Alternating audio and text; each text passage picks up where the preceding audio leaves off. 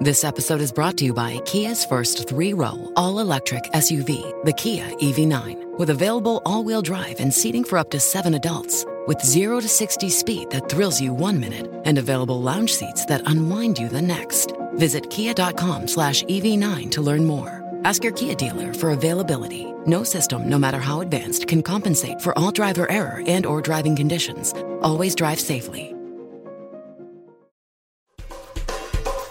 This is Scientific American's 60 Second Science. I'm Jordana Cepelewicz. Got a minute? Humans have always considered themselves special compared with other animals. One reason is the complexity of our language, bounded by unique rules such as syntax, where we string words together in a specific order to create meaningful sentences. But it turns out a bird may also vocalize with syntax rules. The Japanese great tit, a bird that's a close relative of North America's very own chickadee. Toshitaka Suzuki of Japan's Graduate University for Advanced Studies has been listening to the calls of the Japanese great tit for the past decade. Suzuki has recorded at least 10 alarm calls used by the bird.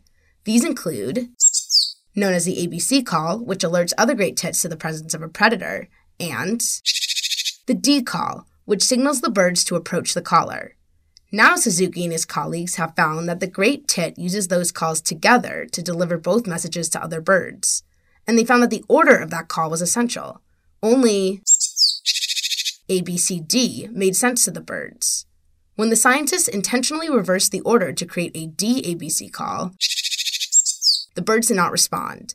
The study is in the journal Nature Communications. I think the really interesting thing is why why the order matters, and uh, figuring that out I think will be difficult, but also really really interesting because it will give a lot of insight. David Wheatcroft of Sweden's Uppsala University, one of the study's scientists. You wouldn't expect sort of naively that it would matter. Obviously, it matters in human language, the order in which we say things, but it's still somehow shocking when, when you're finding it. It's, I think understanding why that's the case will be really interesting in the future. The work could help explain the evolution of the building blocks and structure of our own languages.